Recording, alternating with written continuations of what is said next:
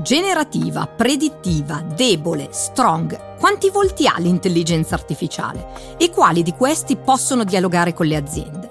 L'intelligenza artificiale è una disciplina in ambito tecnologico utile, necessaria e già ampiamente diffusa tra le aziende e non solo. Ma allo stesso tempo è un fenomeno tutto da scoprire, con opportunità e impatti ancora non del tutto conosciuti. Oggi cerchiamo di capire quali fronti di sviluppo si aprono per le aziende e quali saranno gli scenari dell'intelligenza artificiale su processi, strategie e la nostra quotidianità.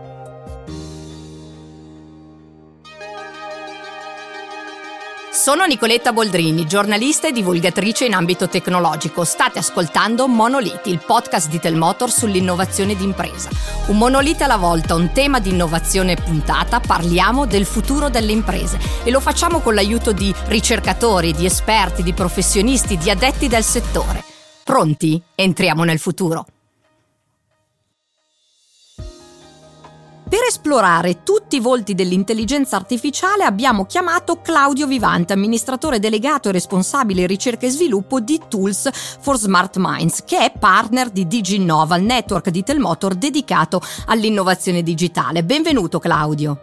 Ciao Nicoletta, grazie dell'invito. Allora, oggi parliamo di intelligenza artificiale, quindi per rompere un po' il ghiaccio ti chiedo di aiutarci a inquadrare bene il tema, perché si parla molto di rivoluzione silenziosa, perché ha avuto una storia abbastanza lunga, ma poi da un punto di vista tangibile e dirompente ne sentiamo il peso solo più recentemente. Quando è arrivata l'intelligenza artificiale, soprattutto nell'ambito industriale, manifatturiero e dell'impresa? Eh, occorre premettere che la definizione di intelligenza artificiale ancora oggi è abbastanza vaga, quindi quali sono le tecniche di analisi dei dati che possiamo classificare come intelligenza artificiale e quali no? Per esempio, già dagli anni 60 sono stati fatti degli algoritmi che permettono di ottenere dei risultati tali che noi li scambiamo per intelligenza artificiale. Pensiamo ai navigatori Google Maps, che sono algoritmi tradizionali, ma oggi li pensiamo intelligenti.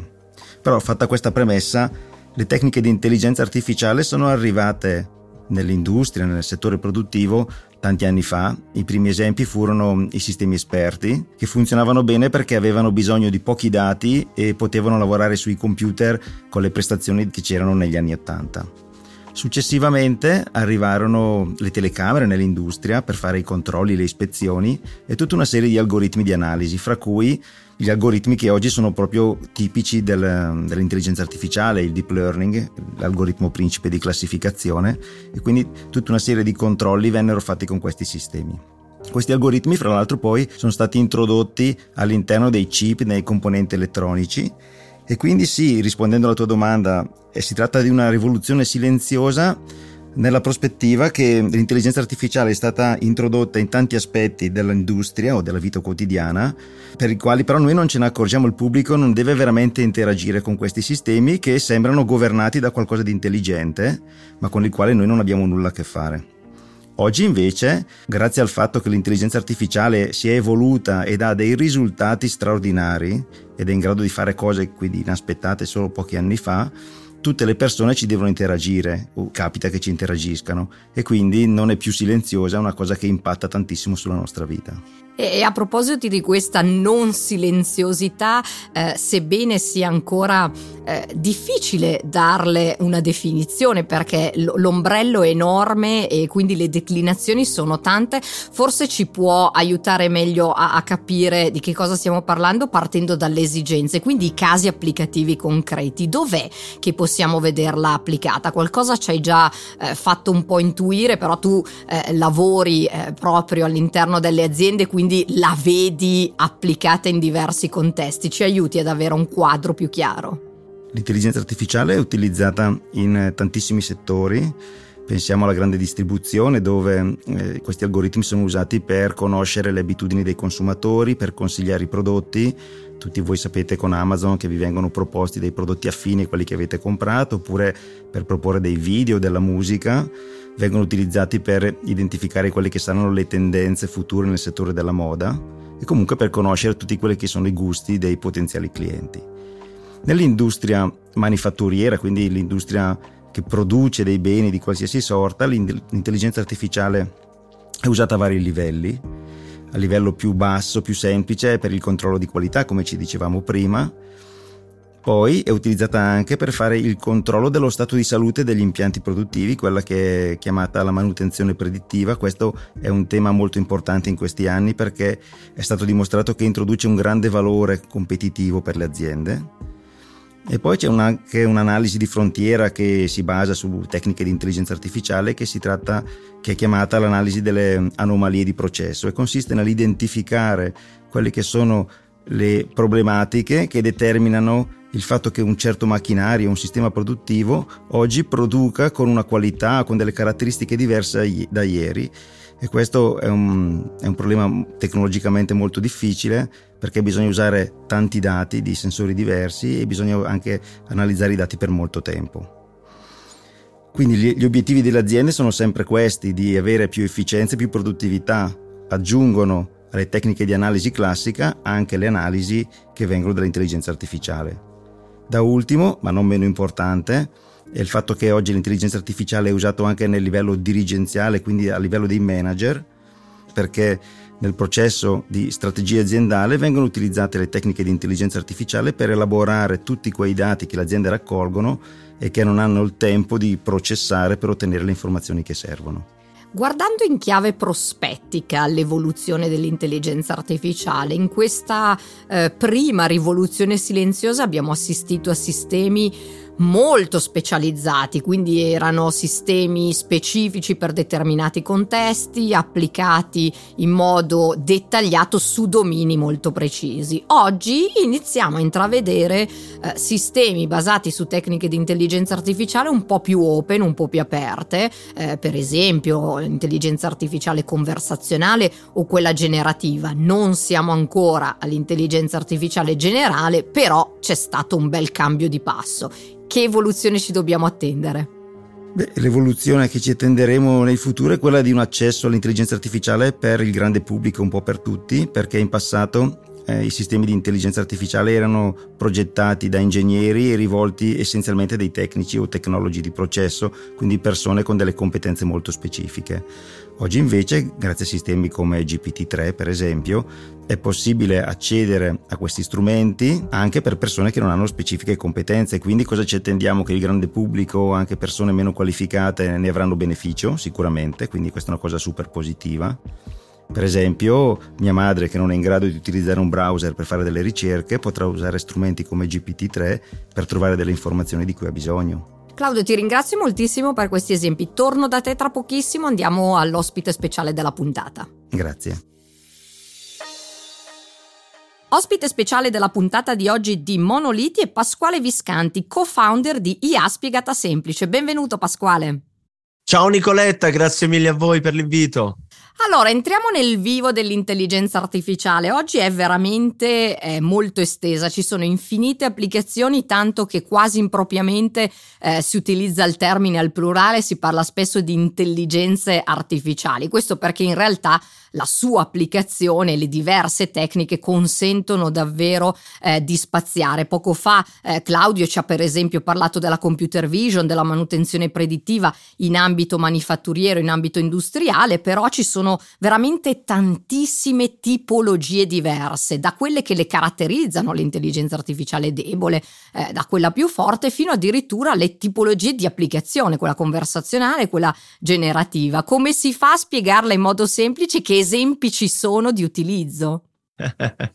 eh, non è semplice spiegarla semplice, eh, diciamo così.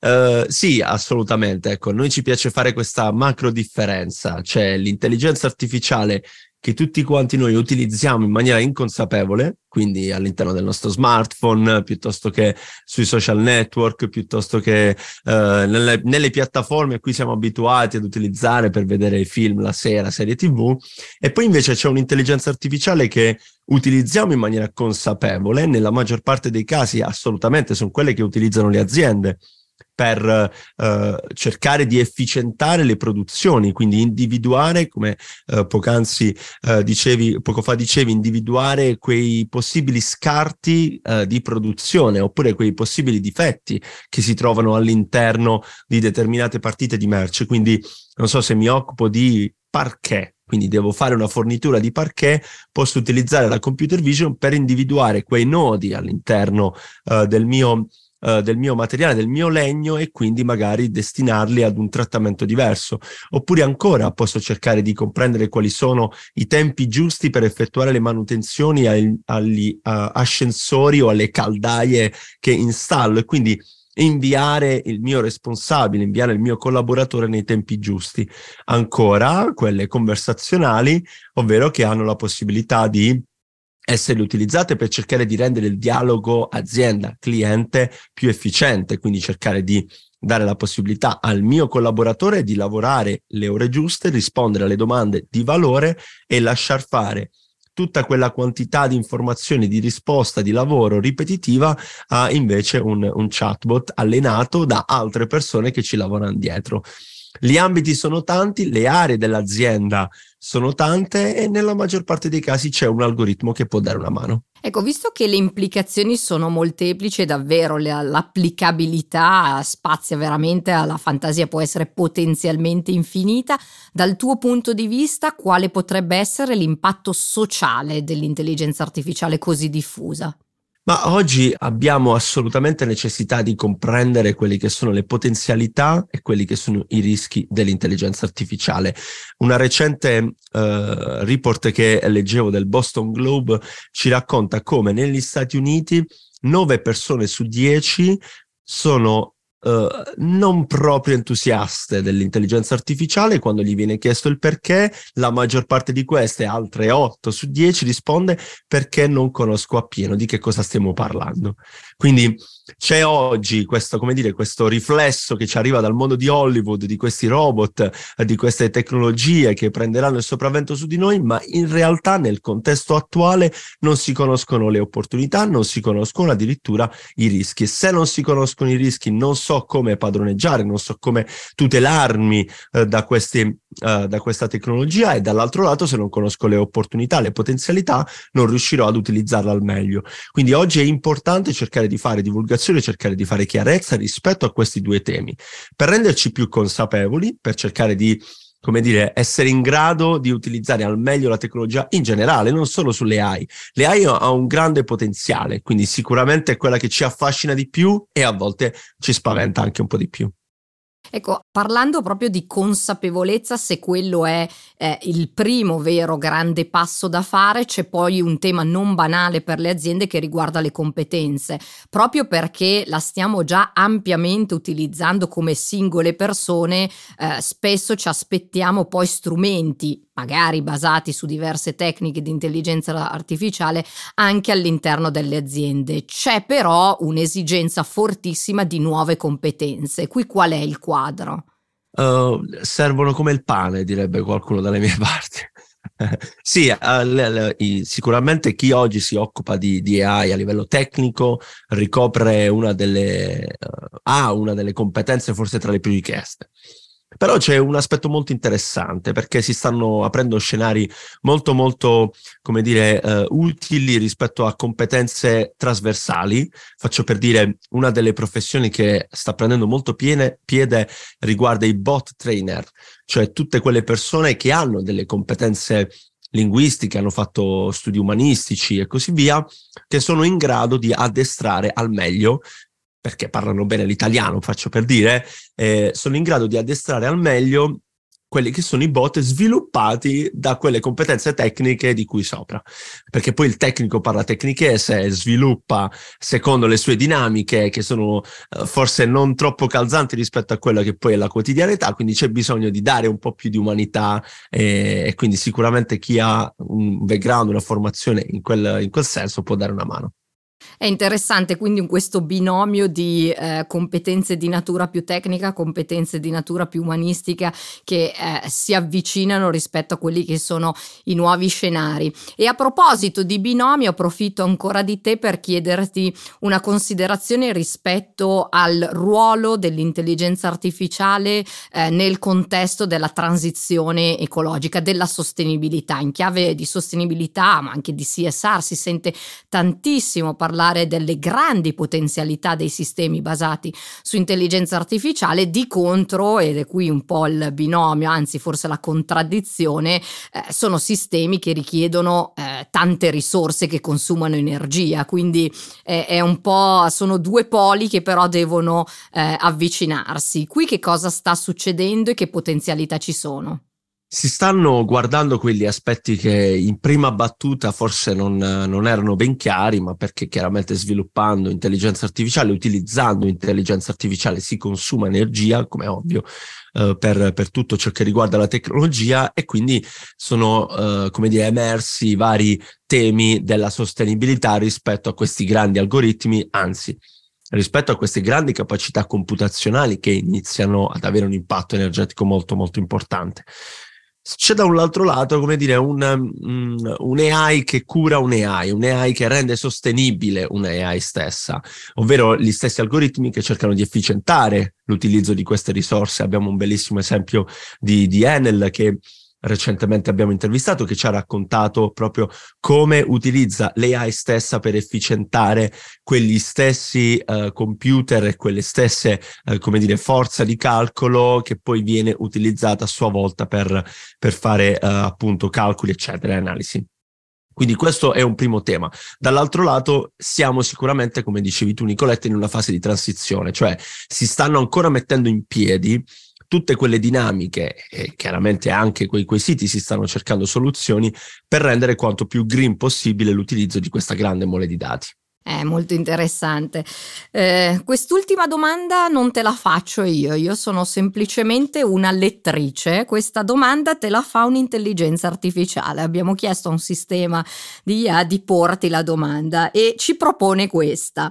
Quali sono le tue aspettative per il mio futuro sviluppo e cosa può fare l'essere umano? Quindi cosa puoi fare tu, Pasquale, per un sistema di intelligenza artificiale per garantire che possa raggiungere il suo massimo potenziale. Grazie intelligenza artificiale per avermi posto questa domanda, grazie Nicoletta per averla letta. Allora, il mio personale parere è, tanto dipende da, quanto, da quanta priorità diamo ai veri temi importanti della nostra, della nostra esistenza, quindi il green sicuramente e, e tanti altri tanti quesiti che richiedono oggi un intervento prioritario da parte nostra. Non nel quotidiano faccio riferimento ai temi come dire, importanti che fanno oggi i titoli di giornale, che però cercano poi di, di trovare spazio tra le varie soluzioni. Oggi l'intelligenza artificiale è uno strumento che lavora su un aspetto importante, cioè quello della velocità, forse tra i più importanti non ci dà la possibilità, io lo dico sempre, di, di, fare cose strabilianti, ma ci dà la possibilità di fare cose che forse sappiamo fare anche noi, ma in tempi strabilianti, in una velocità strabiliante. Anche noi siamo in grado di creare un quadro, ma digitare 4-5 parole e avere un'immagine che somiglia tanto al quadro che avevamo in mente è solo una questione di velocità. Oggi eh, abbiamo stamattina, questa mattina, registrato una bellissima puntata con uno dei rappresentanti del World Food Program. Eh, Nicoletta, loro utilizzano l'intelligenza artificiale per analizzare le immagini dall'alto dei disastri, di, di tutti gli avvenimenti, come dire, importanti che purtroppo impattano sulla nostra umanità, il terremoto, l'ultimo che è avvenuto in Turchia, perché? per essere più veloci nell'individuare le zone in cui intervenire ed essere più veloci nell'intervento da fare. Quindi oggi il futuro che mi auguro per l'intelligenza artificiale, ma per noi utilizzatori di questo, è dare le priorità affinché queste velocità vengano applicate nel modo e nei tempi appunto giusti. Pasquale, allora io e la, l'intelligenza artificiale che oggi mi accompagna ti ringraziamo per la tua testimonianza. Grazie a voi, è stato un piacere. Ciao Nicoletta, ciao a tutti gli amici che hanno ascoltato questa puntata. Claudio, torno in studio da te. Abbiamo sentito da Pasquale eh, diverse prospettive su quella che potrebbe essere l'evoluzione e il potenziamento dell'intelligenza artificiale. Un bel binomio tra le competenze tecniche e le competenze di natura più umanistica che ci fanno intravedere eh, un'intelligenza artificiale, sistemi basati su intelligenza artificiale che collaborano eh, con l'essere umano. Ma potremmo spingerci ad evoluzioni ulteriori. Quali? Beh, nei prossimi anni ci saranno dei cambiamenti radicali a tutti i livelli della nostra società, del nostro modo di vivere e di lavorare, grazie all'intelligenza artificiale.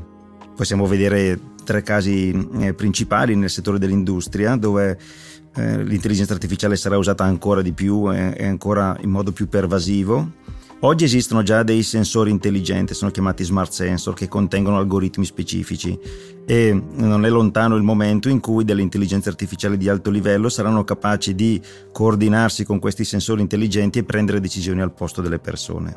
Se ci allontaniamo dall'ambito industriale possiamo pensare anche all'ambito della distribuzione dove l'intelligenza artificiale sarà sempre più un mediatore fra il consumatore e il fornitore, quindi possiamo aspettarci una personalizzazione dei rapporti fra le persone, ecco questo sì. Oppure nell'ambito della scuola, dove strumenti come GPT-3 cambieranno in maniera radicale il modo di insegnare, nel bene o nel male ancora non lo sappiamo, però sicuramente l'impatto ci sarà. Quindi l'intelligenza artificiale ci sta ponendo delle sfide e noi dovremo capire come gestirle Sfide che sono rapide e inaspettate. Faccio questo esempio, una decina di anni fa, quando si cominciò a parlare di sistemi e guida autonoma, come le automobili, no? si diceva che i primi posti di lavoro che sarebbero stati a rischio erano quelli dei tassisti e dei camionisti. Questo non è successo e oggi invece strumenti di intelligenza artificiale di ultima generazione come OpenAI fanno riflettere sui creatori di contenuti, ci sarà ancora spazio per gli artisti, per i programmatori o per gli operatori finanziari. Ecco, queste sono le sfide a cui dobbiamo dare una risposta. E allora diciamo che dobbiamo costruirci anche competenze nuove per affrontare eh, queste sfide su un'evoluzione che ci costringe un po' a navigare a vista, ma bisogna essere preparati. Indubbiamente. Claudio, ti ringrazio molto per la tua testimonianza, grazie. Grazie a te. E con occhi sempre aperti al futuro continuiamo ad esplorare gli orizzonti dell'intelligenza artificiale per capire dove potrà portarci oppure dove sapremo portarla noi. Nel prossimo episodio di Monoliti ci soffermeremo sull'altra faccia della medaglia, non intelligenza artificiale, ma intelligenza umana e come questa sa adattarsi al cambiamento in azienda. Continua a seguire Monoliti per non perderti la prossima puntata. Ascolta Monoliti su Spotify, Apple Podcast, Spreaker, iHeartMedia per stare al passo con l'innovazione d'impresa.